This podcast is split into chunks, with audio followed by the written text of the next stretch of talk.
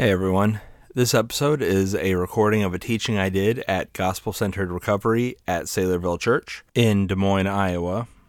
Gospel Centered Recovery is a ministry that exists to help men and women see victory over addictions through the transforming power of Jesus Christ. If you want to learn more about it, you can check the show notes for a link to GCR, Saylorville Church, as well as the video version of this teaching. And make sure you check the show notes for an important announcement. As always, uh, this is, I think, my third time at GCR, and it is such a blessing and privilege to be able to just serve Christ basically by getting up here and just being a Bible nerd with all of you. So, um, always excited for tonight. Uh, so, it was kind of uh, uh, funny almost. Um, so, the last two times that I prepared to come to GCR, I talked to David. I said, Hey, just sign me up, throw me in wherever. He's like, All right, this is your date, here's your text. Cool. So, I don't pick and choose. The last two times when I was preparing, I was reading, it's like, oh, this is easy slam dunk for a program like GCR. I mean, it was just laid up for me right there. And so this time he gave me 1 Thessalonians 4. And I, I read the chapter first, and the first half of it is talking about, uh, you know, God wants you to be sanctified. He wants you to be more like Jesus Christ, and He wants you to flee from sexual immorality. I'm like, all right, another easy one. Awesome. But as I was studying, I read the whole book of First Thessalonians. I read the chapter several times, and I really think that God was directing me not towards that really easy and obvious one, but towards what I'm going to be talking about tonight. And I'm not going to pretend to know God's will in that, but what I think is that a lot of times as Christians, especially in a program like GCR, we get so wrapped up in just changing our behavior and just doing right and, and not wanting to suffer for you know, whatever uh, issues that we're having. And a lot of times we get so focused on what we're doing that, that we completely forget why we're doing it. And so tonight, ultimately, that's what I want to point us to is not just change behavior, shape up, do better, pray more, but instead remember why it is as Christians that we even care about killing sin in our lives and pursuing holiness. And so that's what I want to do tonight. So our text is going to be in 1 Thessalonians chapter 4, verses 13 to 18. Um, I'm going to read it entirely, and then we'll kind of get into um, what God has for us.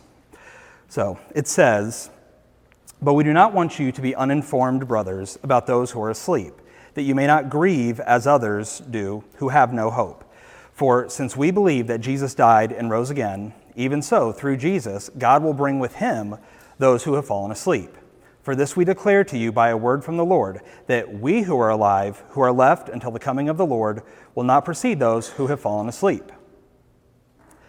For the Lord himself will descend from heaven with a cry of command, with the voice of an archangel, and with the sound of the trumpet of God. And the dead in Christ will rise first. Then we who are alive, who are left, will be caught up together with them in the clouds to meet the Lord in the air. And so we will always be with the Lord. Therefore, encourage one another with these words. So, reading that, it can seem weird. It may even be a, a, new concept to a lot of you if you haven't been around the church much and heard much about how Christ is going to return and what that's going to look like.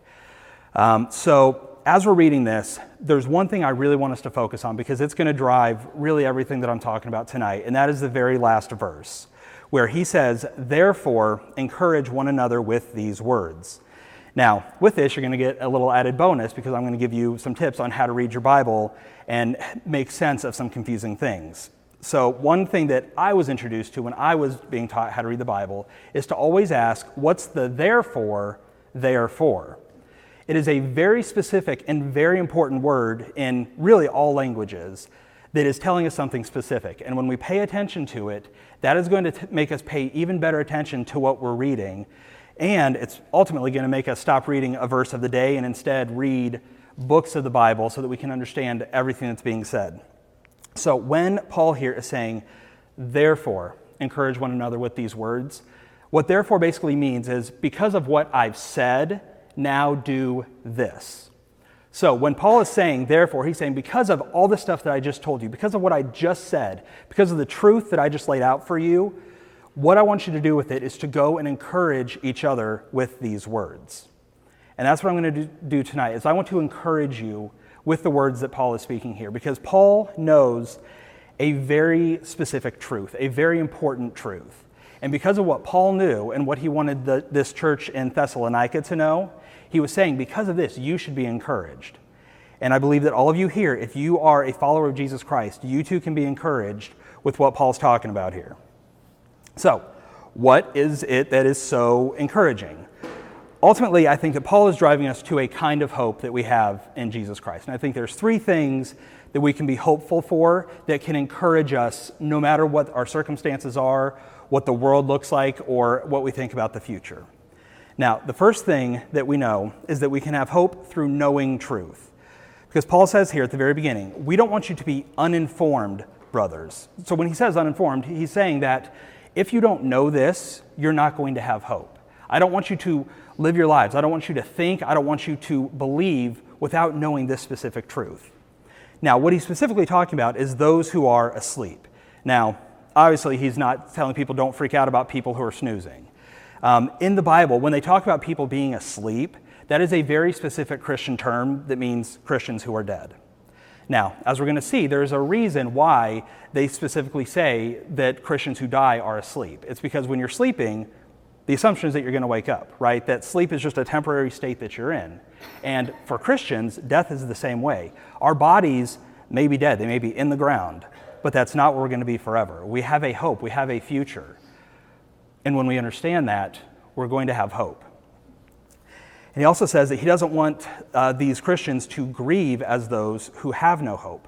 Again, when we understand this, we are going to be so much different than the rest of the world. The rest of the world, their greatest hope, their greatest um, uh, joy, their greatest happiness, the best life they can live is the 60, 70, 80 years they get on this earth. After this, there is no hope for them. There is nothing good that's waiting for them if they die without Jesus Christ. But Paul's saying, Christians, you are different. You have a hope that extends far beyond this, so that even those believers who are dead, you don't need to worry about what's going to happen to them. Now, for just a little historical context on why Paul is saying this specifically to them. Um, if you read the Old Testament, there, when, when Old Testament writers, you know, Moses, David, those guys, when they would talk or think about death, they had one word for it, and it was Sheol. It was the grave. Because in the Old Testament, nobody went to heaven because Christ had not paid for sins yet. So this church then, they still kind of had that Old Testament mentality of, well, when we die, we just go to the grave. And as far as they knew, no one ever escaped the grave because they had no concept of people going to heaven because of Jesus Christ. And so this church was, we can assume, very likely worried because you know Christ had come and the, the apostles had come through their town and they had told them the good news of Jesus Christ, and people were seeing that they were sinners and they had broken God's law, but Jesus Christ died and paid for that. And these men and women, they had called upon the name of the Lord, they had asked Jesus to save them, and they were waiting for Christ to come back because that's what they had been promised. But what do you do when someone dies waiting for Jesus to come back? They're in the grave. No one escapes the grave. And so Paul here is telling them specifically hey, don't worry, because there is something coming after death. Death is not a, a, a long standing thing, it does not hold you anymore because of Jesus Christ. Um, and then with that, he also, again, wants them, you know, Romans 12, 2, I love, I love that GCR uses Romans 12, 2, because it's, it's so applicable to anything we're thinking about in God's Word. Because what he's calling them to is don't think like the rest of the world. Have your thinking transformed by what you know is true in Jesus Christ. So that is number one, is that we have hope in just knowing the truth. When we know what's true, then we have a reason to hope because we know the source, the object of our hope is Jesus Christ, who can never fail. Now, with that, we also have hope in death. He goes on to say that this we declare to you by a word from the Lord, that we who are alive, who are left until the coming of the Lord, will not precede those who have fallen asleep. For the Lord himself will descend from heaven with a cry of command, and the voice of an archangel, and the sound of a trumpet of God, and the dead in Christ will rise first. So, when we die, we don't need to be afraid. I mean, that, that's a huge and important thing is that death is scary, right? I think we can all admit that. We don't know what's coming. Just like the first time I got up to speak at GCR, it was scary. I didn't know what was going to happen. I didn't know if you guys were equipped with tomatoes. I didn't know if I was going to be booed off stage. New things are scary, and that is okay, but we can never let our fear of the unknown override what we know is true in Jesus Christ because death is just the next step. Most of us are very likely going to die if the Lord does not return while we're still alive. And another thing here to realize, though, is that we as Christians have hope in death, but not everyone is going to have hope in death. Now, I want to talk about briefly just Hebrews 9 27 to 28. I've got it on the screen. You don't need to turn there. But this is going to tell us that death, death is not the end, but it seals our end. Where we are when we die, what we believe, what we trust in when we die, that is going to tell us where we are going to end up at the end. So, Hebrews says, and just as, is, as it is appointed for man to die once, and after that comes judgment, so Christ, having been offered once to bear the sins of many, will appear a second time, not to deal with sin, but to save those who are eagerly waiting for him. So here we have the end result of two groups. Everyone will die, and everyone is going to face judgment. Now, I'll get a little more specific into what that, what that means a little bit later, but all of us will die. All of us are going to stand before God in judgment. He is going to have a list of all the ways that we've broken his law. Now, this points to a hope that we have. It says that Christ is going to return. He's going to bring back, he's going to resurrect all the dead. He's going to have them with him, and they are going to have a hope in Jesus Christ. He is going to, as it says, save us from not just the penalty of our sin, but even save us from death. That's the hope that we Christians have when we die. However horrible death may be, however horrible our life may be as we suffer before then, we have an, in, an infinite and eternal hope in Jesus Christ that He will return, He will bring us back, and we will live forever with Him. But if you die without Jesus Christ, if you do not put your full trust in Him to save you from your sin, I guarantee you, I can tell you where, what your end is, and there is no hope in it. So understand the weight of that. There's no hoping for the best. There's no hoping that your good deeds are enough or that you were a good enough Christian. There's one thing that saves you, and that is faith in Jesus Christ and the work that he did on the cross. But back, back to happy topics. Uh, the third thing I want to talk about is a hope that we have beyond this life. So we've talked about the hope that the dead have, right? If, if we were to die today, you know, if we were to walk out and the sun were to explode like it feels it's going to, we know what's going to happen to us. We know what our end result is. But even we who are alive, we can still think with hope. We don't have to just think about, oh, yeah, you know, it's going to be so great when I'm dead because I'm going to get to be with Jesus, but I'll just kind of suffer and deal with this life or just do what I want now, knowing that my sins are paid for. As Christians, we know where our true end is. And this is where I think our greatest encouragement in this text is going to come from, is that even today, with every decision we make. When we are faced with the temptation of sin, when we are um, given the ability through God to pursue holy things, we have something that we're looking forward to. And it says, Then we who are alive, who are left, will be caught up together with them in the clouds to meet the Lord in the air. And so we will always be with the Lord. This life is so temporary. Everything that we deal with now, it seems like the biggest deal in the world. The temptations we face, they seem completely insurmountable. But if we think about life in terms of we're here for 80 years, 90 if we're lucky, 100 if we're eating really, really well, that, that seems like such a long time. But it is a blip on the scale of the fact that in 10,000 years, Christians are going to be with Christ. In 100,000 years, we're going to be with Christ. 20 million years from now, we're going to be with Christ because this says we're going to be with him forever.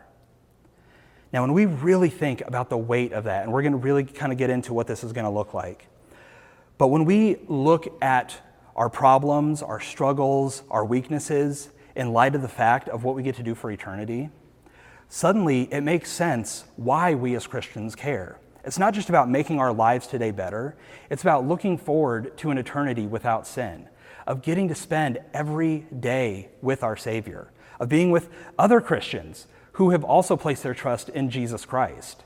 And they also are not sinful, so we don't have to deal with those maybe unpleasant parts of, of dealing with other sinners who have been saved by grace.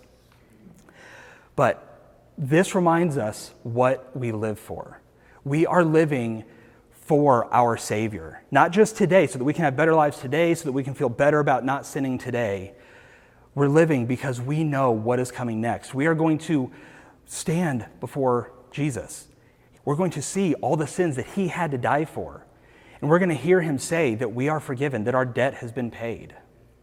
And so today, we can keep racking up that debt. You know, we can't out sin Christ's sacrifice. We cannot out sin God's goodness.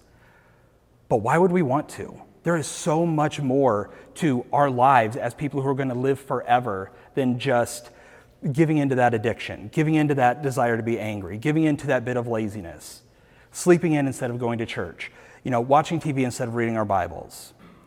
All those things, they seem so big in the moment, but at the end of the day, you know, if you, if you have dealt with children, you know, toddlers, or if you remember when you were a kid, you know, there, you know, mom wouldn't let you get that candy bar at the store. She made you eat healthy. She made you drink water. She made you go to bed before two o'clock in the morning. And, you know, we would throw our fits and we would be angry and we would say, no, I need this now. This is all I can have to be happy.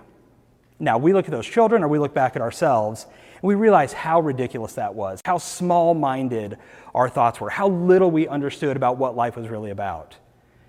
10,000 years from now, when we are with Christ, we're going to look at this life and think the same thing that all those sins that we were so confident we needed to give into, all those things that seemed so impossible, all those times where we chose our desires over the desires of God, we're going to look back and see, I was a dumb child.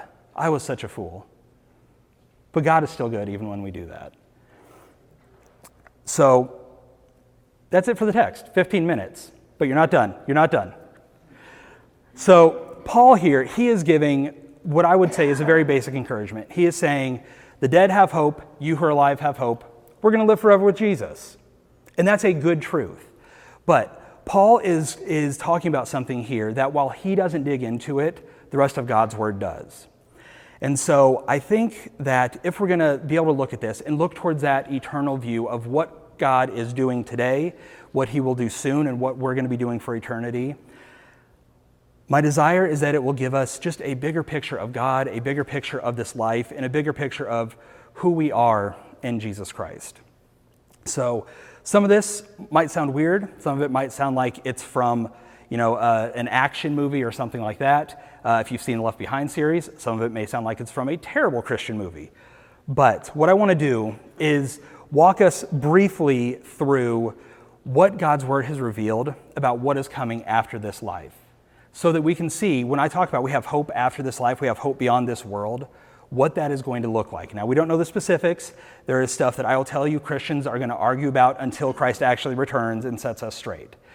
What I'm going to share with you is a, something that I believe Saylorville would agree with, uh, my church would agree with. Um, again, there's things that you know, maybe your own church tradition growing up you've heard differently, and that's okay because the big thing, the, the last thing I'm going to talk about, is what we can all agree on, and that is going to be the most important. But let's get into some fun stuff about essentially what is coming next. What has God revealed that we can look forward to? So, you know, we're sitting here in this world, you know, things are bad. Uh, you know, maybe the weather is getting worse, the, the world itself are getting worse, people seem more sinful. And from a, from a secular worldview, this is all there is to it. We have to just try not to blow ourselves up long enough for the sun to explode and end everything anyway, right? But God has showed us something different in His Word. And again, this would take, I mean, this takes hours. You know, when, when I studied this, I mean, there's, there's books written about it, there's lengthy um, uh, uh, lectures and things like that. So, me trying to cover it in, in five, ten minutes, it is what it is. But the next thing we can look forward to is what is often called by Christians as the rapture. Um, Paul talked about it in the text we read about how we will all be caught up in a moment. Uh, we also see it in 1 Corinthians 15 52, which says, In a moment, in the twinkling of an eye, at the last trumpet, for the trumpet will sound, and the dead will be raised imperishable, and we shall be changed. So I put quotes around rapture because a lot of people make a big stink about, well, rapture is not actually in the Bible, so it's not real. Well, it is. It's just about definitions. So rapture basically means to be caught up in something. So our text tonight in 1 Thessalonians talks about how we will be caught up. That's all that's talking about is the rapture is when Christ comes back for the living and the dead and takes us out of this world. He's going to come in the clouds. He's going to be in the air. He's not going to be on earth, so it won't be his second coming, but he's going to basically breach the world, pull his people out, and then things are really going to get started. After that, we have what is called the tribulation and the marriage supper of the Lamb. Now, We've got Daniel chapter 9, verse 24 to 27, and Revelation chapters 6 to 19. I'm not going to read it all. Feel free to take notes and check it tonight. Um, but there's two very important things here. First is the tribulation. If you've heard of the Left Behind books or you've heard Hellfire and Brimstone preachers, maybe you've heard of this.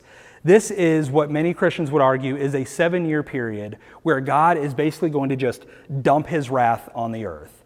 However bad anything on this earth has ever been, nothing compared to what it's going to look like when God is no longer holding back his wrath against sin on the earth. There's going to be plagues, there's going to be crazy weather that's killing people, there's going to be war that kills people. Basically, everything's going to be killing people because this is God's judgment on sin. This is us not even getting a full picture of what, how much God hates sin, but He is going to not be holding back as much as He does today. In that time, there, those of us, none, none of us will see the tribulation. If you are today a follower of Jesus Christ, Christ is going to pull you out before then. But if you are not a Christian when this happens, you're going to live, at least for some length of time, seeing this. Now, during this time, it appears that people will still be turning to Christ and still be being saved, but they are going to have to live through this. So, it'd be really smart on your part, if you're on the fence, not to wait until Christ comes to get your head right. But that's not all there is to it. The tribulation, it is going to be horrible. It is going to be fire, death, blood, the worst of the worst. But for those who are in Christ, those who Christ has brought out of the world, we get to attend what's called the marriage supper of the Lamb. And we see this in Revelation 19. Essentially, what this is, is the church, Christians today, we're referred to as the bride of Christ. And Christ died on the cross, and in a way that was, eh, the Bible would compare that to paying the dowry for a bride. You know, from way back in the day, you pay money to, to in exchange for your bride. Then Christ is going to bring us out, and that is Him basically calling on His bride and bringing us to Him. And then we get to have the full culmination of our salvation where we get to be with Christ in heaven, having this huge supper with every single Christian who has ever lived and everyone who placed their trust in God and was considered righteous before Christ came. So you get to meet David, Moses, maybe Adam and Eve. I'm not too sure. That's a, that's a big old discussion there. But um, if you had a family member or friend who was a follower of Christ and they have perished, they're going to be up there. No sickness, no pain, no sorrow, no suffering. It is going to be a beautiful time with our Savior and everyone that He has saved. Then after that, that's not it. You know, it's, it's going to be a big supper, but a supper has to end. Now, when that ends, we have what is called Christ's thousand year reign. You may have heard of it as the millennial kingdom, um, but this is the time we see in Revelation 20, verses 1 to 10, where Christ is coming back and he is going to have his second coming. So I said before, he's going to return in the air and bring Christians out. This is the time, after the seven years of tribulation, after this, this glorious supper with our Savior, where he is going to come back to earth with all Christians who have died. Those who died during the tribulation and before it, we're all going to come back to earth with Christ. Now, during this, all of his enemies are going to be defeated. He is going to come, and the Bible says that he is going to wipe out all of his enemies. It's going to be basically just a giant nuclear holocaust against everyone who is still a rebel against God during this time. Also, during this, Satan, it says, is going to be bound in chains. So it is just going to be Christ fully reigning as king on the earth. And we, as Christians, get to be there with him, actually be physically present with our Savior as he reigns on the earth for a thousand years. Uh, now, during this time, people will still be born because there are Christians who will survive through this seven years of just horrible stuff. They're going to have kids. Now, even though these Christians are saved, just because your mom and dad were saved doesn't mean you're a Christian, right? It's, it's not, you have to own your own faith. And there will be, over the course of a thousand years, children being born, growing up, and still rejecting Jesus. They see Jesus, they can talk to Jesus, and they will still reject him, just like we do today. And over the course of a thousand years, you know, if, if you, uh, you know, think of pyramid schemes, you know, two, two sinful adults create four sinful adults, and they create sinful adults, and on and on. And this is just, the earth is going to be covered again with people who, despite having Jesus there, they're still going to re- re- excuse me, rebel against him. Now, after this thousand years, Satan is released. And doing what he does, he is going to basically go across all the earth, gather all these rebels who are still rejecting Jesus Christ, still refusing to see him as Lord and Master of their lives, still refusing to know that he is God of the universe and not them. Satan is going to gather all these people in this one final battle called the Battle of Gog and Magog. Now, this is just Basically, this is sin's one last hurrah. This is Satan's last attempt to do what he's been trying to do since the beginning to overthrow God's creation, to, to destroy every good thing that God has made. And he's going to have every rebel on earth with him. But, but, we don't have to wonder because we don't know exactly what it's going to look like, but God has already promised us the victory of Jesus Christ. It's not even going to be close. We don't have to wonder, oh, you know, well, you know, if I'm fighting in Jesus' army, am I going to die? No. Christ will have absolute victory because he has absolute victory over darkness. He has victory over darkness today, he will have victory over darkness forever. And so, after this battle, all sin is essentially going to be wiped out. But before that can happen, we're going to have what's called the Great White Throne Judgment. Now, up to this point, I told you already that a lot of Christians, they'll kind of argue over the details, the timing, what this means, what that means. This is the point where all Christians should be able to agree on what's going to happen because we are going to stand before Christ. And I'm just going to I'm going to read it here. So this is Revelation chapter 20 verse 11 to 15. It says, "Then I saw a great white throne and him who was seated on it. From his presence, earth and sky fled away, and no place was found for them. And I saw the dead, great and small, standing before the throne, and books were opened. Then another book was opened, which is the book of life. And the dead were judged by what was written in the books according to what they had done. And the sea gave up the dead that were in it. Death and Hades gave up the dead who were in them. And they were judged, each one of them according to what they had done. Then death and Hades were thrown into the lake of fire. This is the second death, the lake of fire. And if anyone's name was not found written in the book of life, he was thrown into the lake of fire.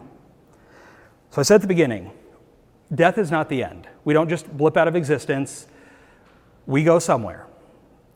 And de- death is not the end, but death, where we are at death, tells us what's going to happen to us. If you die, and you have not fully trusted Jesus Christ to save you. You have not seen that you are a sinner who has broken God's laws. You've lied, you've gotten angry, which Christ says is having murder in your heart. You have lusted, which Christ says is committing adultery. You have broken God's law, even once. Even once is enough to be considered guilty before God because God is not a teddy bear. God is not an accountant balancing the scale, seeing if your good outweighs your bad. God is a judge.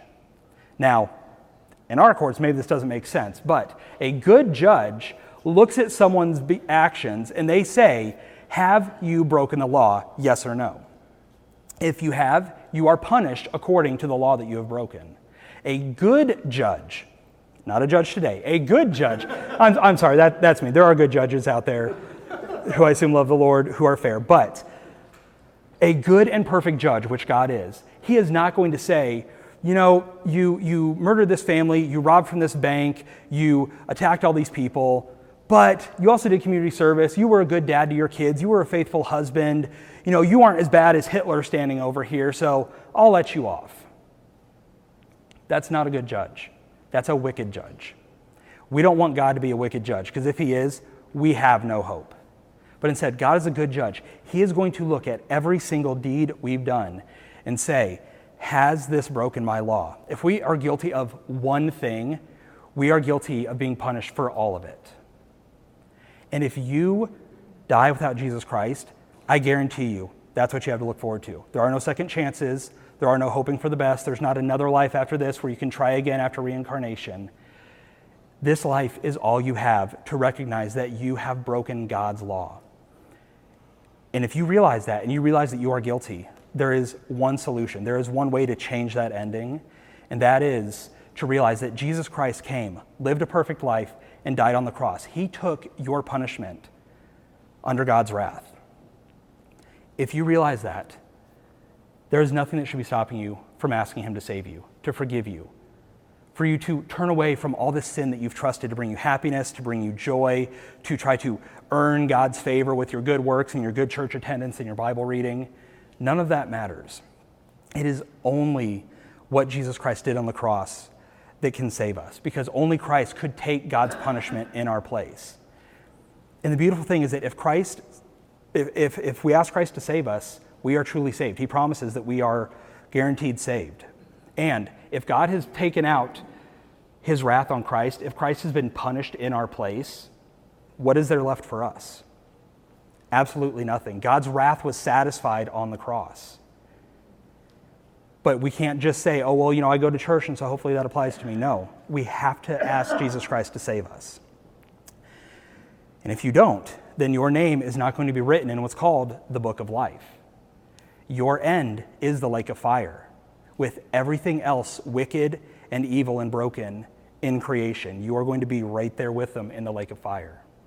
But if your name is in the book of life, if you ask Jesus Christ to save you and truly trust him for salvation, not just praying a prayer, truly trust. Oh, excuse me. I thought I'd get through this without water. Messing up my flow. All right.